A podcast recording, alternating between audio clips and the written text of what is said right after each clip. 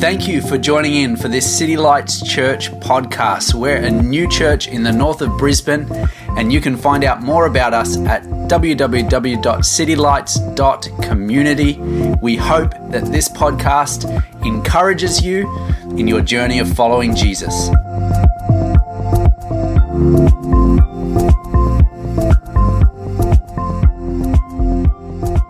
So, when I finished school, I studied business and I was in uh, Sydney. And so I went to a university called the University of Technology in Sydney. Um, the year, okay, stay on your seats. All right, you can do some calculations. Don't judge me too much. Like, don't judge me like more than usual. All right. So uh, it was 1998 and I was studying business at the University of Technology, which is right in the city, right near Central Station. And uh, overall, I did pretty well at university, but there were two subjects that I didn't do very well in. One was business law, and the other was accounting.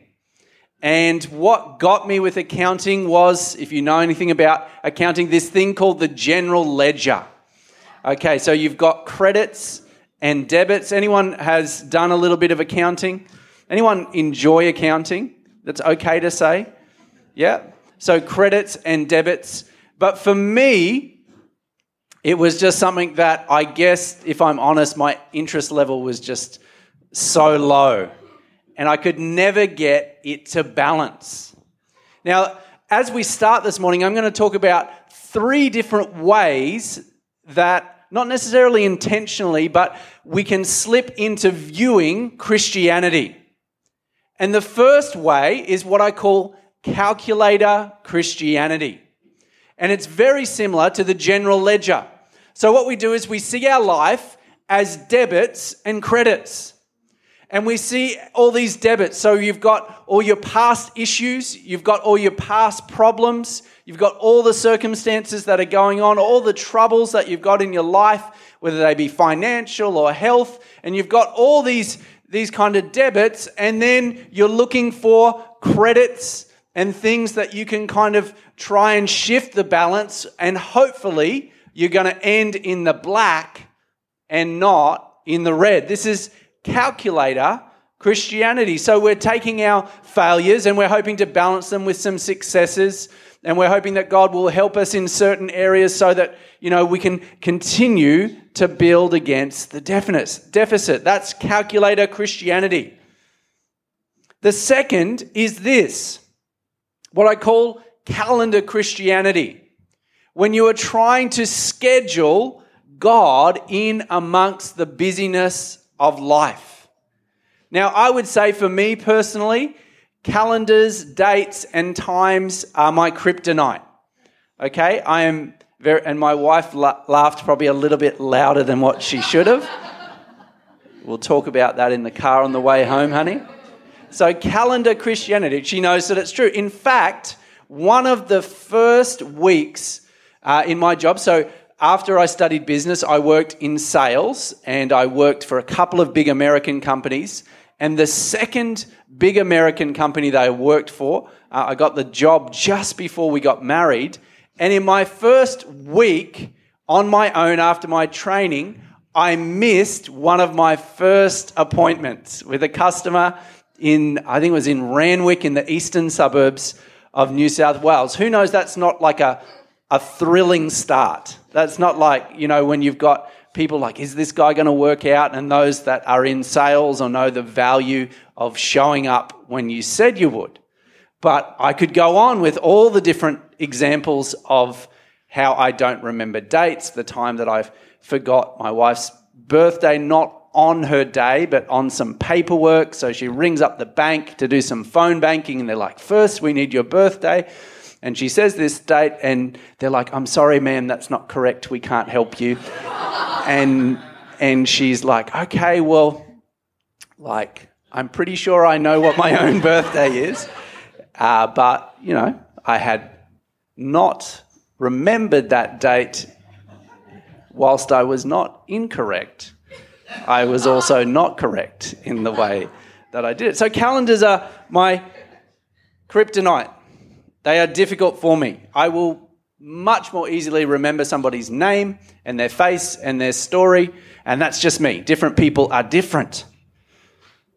But sometimes our view of Christianity can be how we schedule our tasks in the midst of the busyness of life. And life is busy, particularly right now, November, November, December, we are winding up to slow down, and everybody wants everything. Those that are studying, you've got your exams, you've got your assignments due, and people in workplaces have got deadlines, and customers want things, and everyone's rushing so that we can stop for Christmas, hopefully. And sometimes we take that attitude to look at our diaries, look at our calendars, and say, Gosh, how am I going to fit this in? How am I going to turn up here? How am I going to pray here? How am I going to serve people here? And the mindset, not necessarily uh, intentionally, and there's good intentions. Yes, we do need to schedule and be organized, but we can view Christianity as something that either fits in or at times doesn't fit in because we've got so much going on in our life. One of the issues is when we take this mindset is that Christianity can become depersonalized and it shrinks and it can come, become small and tiresome. If you think Christianity is a list of things that you have to do to fit on your calendar, you are minimizing. And often it just becomes a grind and a job. We don't do it on purpose, but that's sometimes the end result of what's going on. The last one, so the first one is calculated Christianity, the second one is calendar Christianity, and the third one is closet Christianity. You can be a Christian on Sundays, but other than that, keep your faith in the closet. Don't talk about it, don't express it. Okay, just keep it. And sometimes underneath this, and this is becoming, particularly if you're a younger person, there's also a message around Christianity from the world, a cultural message that Christianity is bad for you and it's bad for society. And Christianity is even hurtful and harmful because it's going to repress people in certain areas of their life. So Christianity is oppressive, repressive, and so best yeah, you can you can go to church, but other than church in your workplace, don't talk about it. Don't live out your faith. You can have a private expression in your closet, but don't come out of the closet with your faith.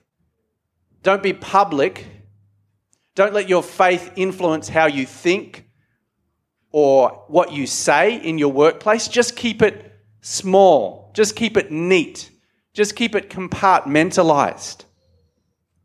So, those three things, and, and we don't necessarily choose, we don't say, okay, which type of Christianity am I going to do today? Calculator or closet or calendar.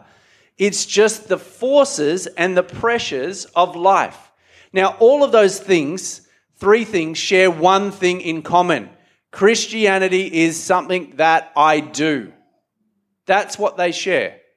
So if your approach has been or currently is that Christianity, my faith, is something that I do, and that is just your only approach, you are not going to have a happy time. You are probably not going to be vibing your Christianity in the way that you could or should because it was never intended to be like that. Never. Christianity was primarily, and what we're talking about, primarily something that we are first before it is something that we do.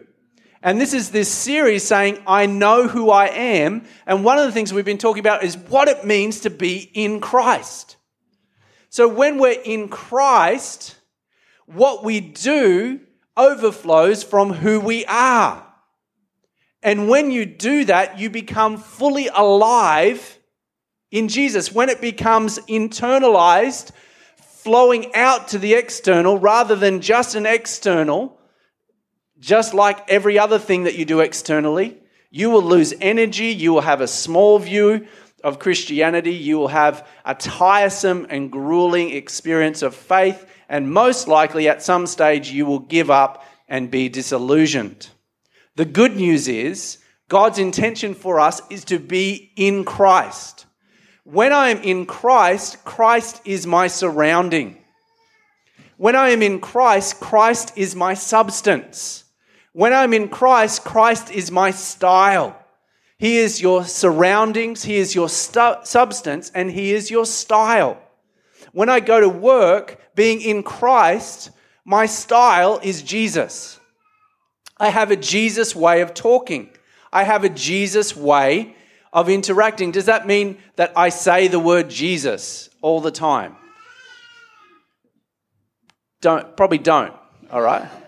I'm talking about you imitate the character of Christ. You imitate the nature of Christ. It means that because of what has started within you overflowing out, that your words change. Maybe some of the words that you used, maybe some of the thoughts that you thought, they begin to change and you start speaking life, not death. Maybe you start not just speaking out your problems, maybe you start speaking out praise. Maybe you start to see the best in people. It doesn't mean that you don't confront them, but you believe in them, and that begins to be contagious. If I go through my workday and in my life thinking, oh man, gosh, Ben, he just ticks me off. Can he do anything right? what, like what's wrong with him? Like not just on a surface level, but just like, like deep on a fundamental level. Like is he fundamentally broken? Okay, now I know Ben. He's amazing. Give him a hand. Thanks for being a stage prop, mate. So But what if I said Ben is made in the image and character, in, in, in the image of God, and he has value. And so I need to honor him and treat him with dignity. And if I need to speak to him about something, I do that with respect and honor. It doesn't mean I'm all soft and gooey and I'm just a pushover, but it means that I have something within me that is beginning to overflow into the world around me, as opposed to, I'm a Christian, I should try and do better. And some days I do better and some days I don't. And, and that's true. We all have our days, right? But what about the idea of the life of Christ being located in Christ? When you're in Christ, your surroundings are Christ. It says in uh, last week we talked about being in heaven, being seated in heaven with Christ, being at home in heaven. We can be at home in heaven so we can bring heaven to earth when we look around our picture, one of the, our worldviews is a picture of the imitation of Christ, the presence of God. So we become bringers of the presence of God. We become bringers of the life of God. We become bringers of the flow of the anointing of God. That's what it means to be in Christ. We learn what it is to have Christ as our substance because it's deep within us. We have depth and life and our style. You see, when we define our lives in Christ, we start at the top. We are seated with Christ, and our perspective is an elevated heavenly perspective. And so when I'm in Christ with heaven, it means I have access to every heavenly resource. So I encounter a problem, and then I say, God, what have you got for us? Because I'm with you. How can I bring some heaven to earth in this situation? How can I bring a word of kindness when I don't feel kind? How can I bring healing into a place of brokenness? Because I'm just releasing heaven, because that is my style and my substance and my surroundings. And I realize deep within me that I'm chosen, that I am blessed, that I have a destiny, that I have purpose, that God's grace is within me and flowing through me. So here's a question are you in Christ? Is that the way that you're starting to think? Or have you become a way where Christianity is transactional, sometimes with the best intentions? I do this, I go there, therefore I am. That's secondary. But primarily, it's the grace of God within us beginning to overflow. Ephesians 1, you can read alongside verse 6. Um, you can listen to me, or I'm reading from the NIV, New International Version. And continuing from last week, to the praise of his glorious grace, which he has freely given us in the one he loves. In him, we have redemption through his blood, the forgiveness of sins, in accordance with the riches of God's grace that he has lavished on us. So, two words here. Verse 7, the first is freely given. In other translations, uh, sometimes the word, uh, it's the word translated which is bestowed, only used twice in the New Testament. The other time it was used was at the birth of Jesus when the angel announced what was going to happen. So, very, very significant. And the other is lavish. And they are very connected words which are hoping to give us a sense of what we have in Christ. It is lavish.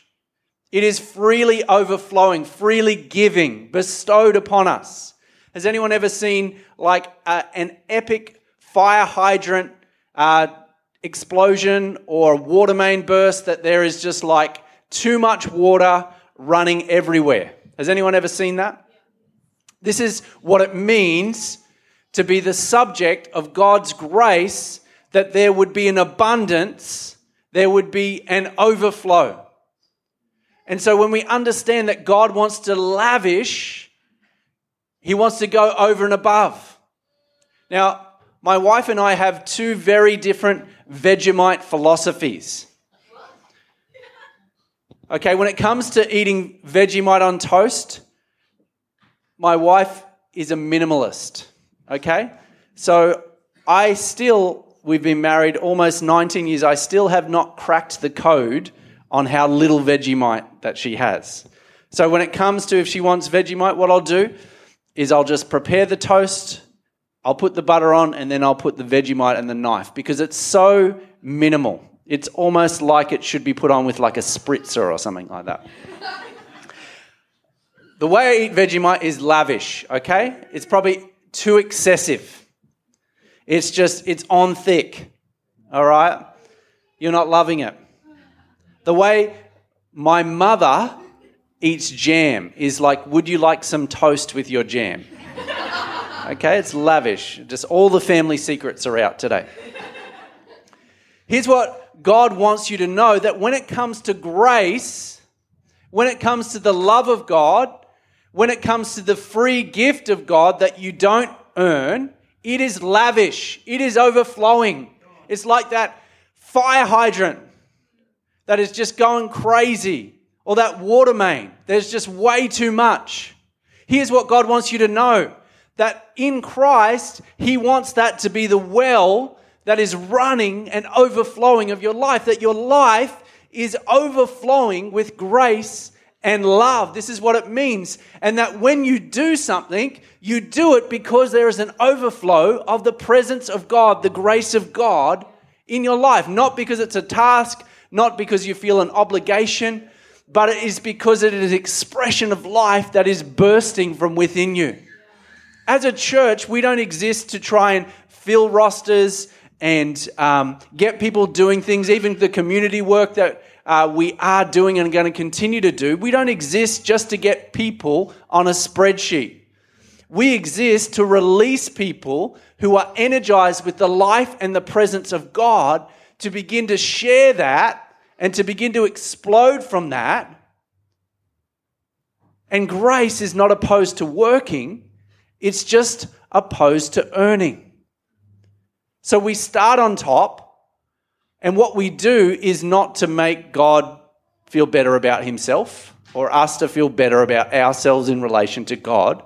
It's an expression of God's love, it's an expression of God's gift, and we're not working towards heaven, we are seated in heaven and we're working out of heaven onto earth. You see how there's a different mindset?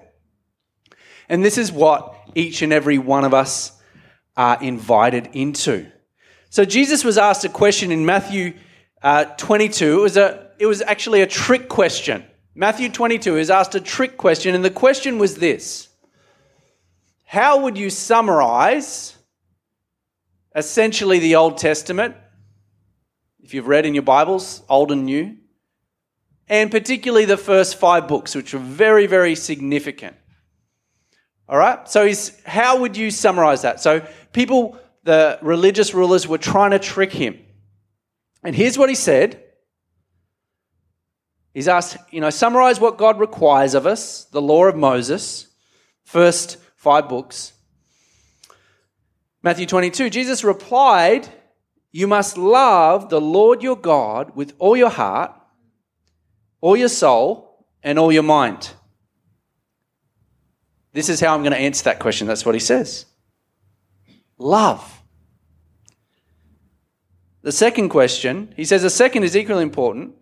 Love your neighbor as yourself.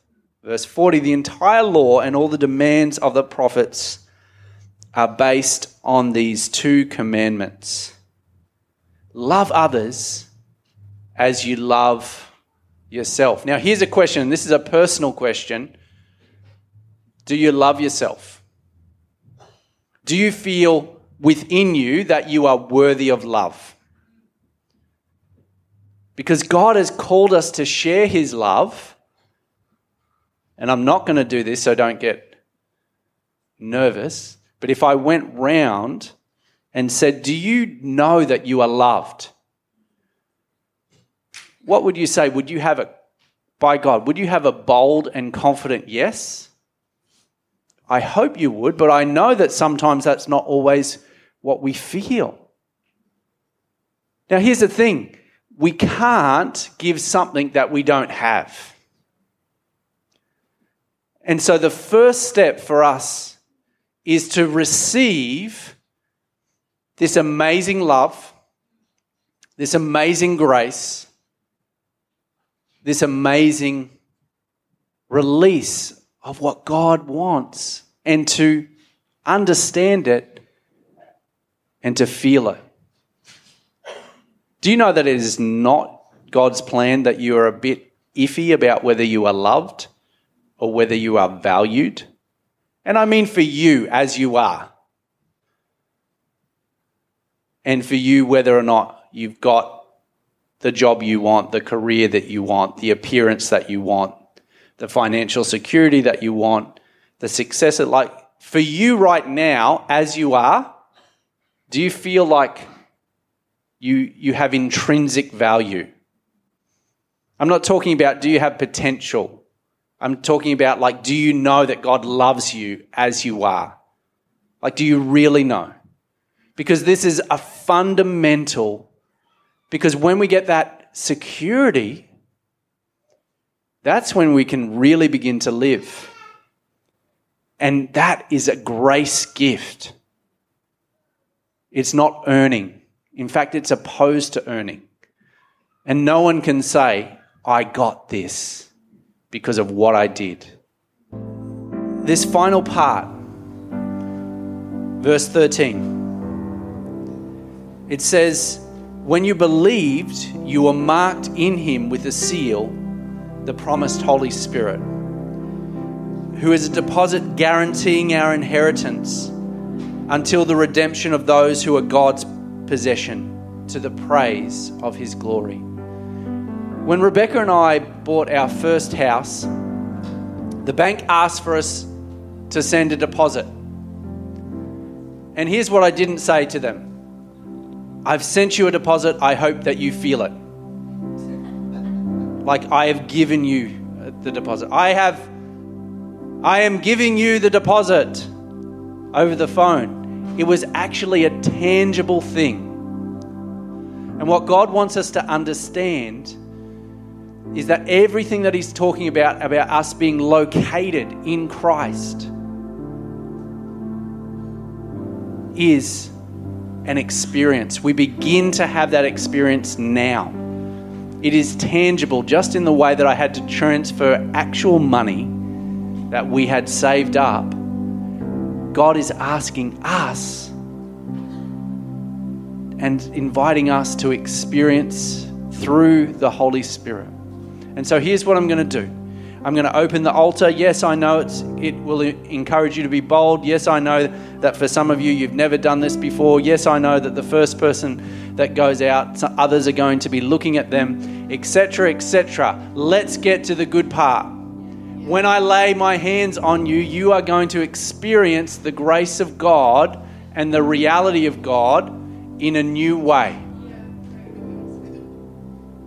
And the reason that you're going to get up is because you need something that you currently don't possess. And it's not something that I have per se within myself, but it's something that God can flow through me into you, the presence and the Spirit of God. And so, this is for anyone who wants to experience God for any reason. You may have done this before. You may be like a serial person who loves to get prayer. That is a good type of person.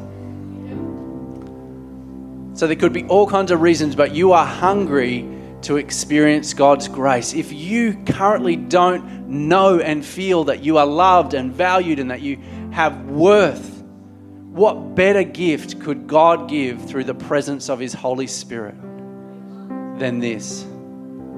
So we're going to bow our heads. I'm going to pray for everybody.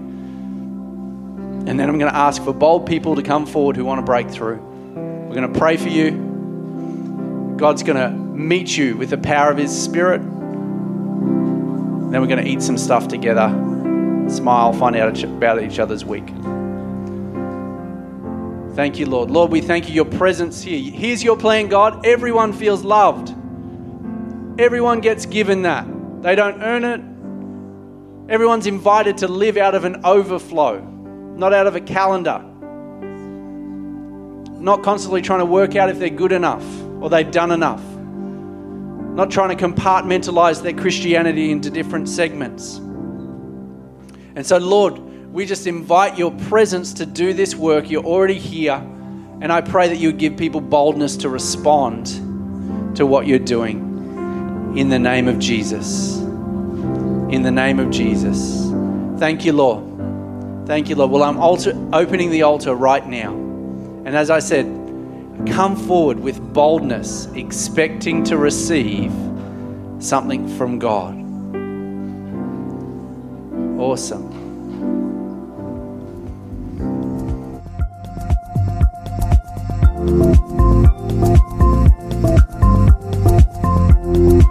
Thank you for listening. You can find out more about City Lights Church at www.citylights.community.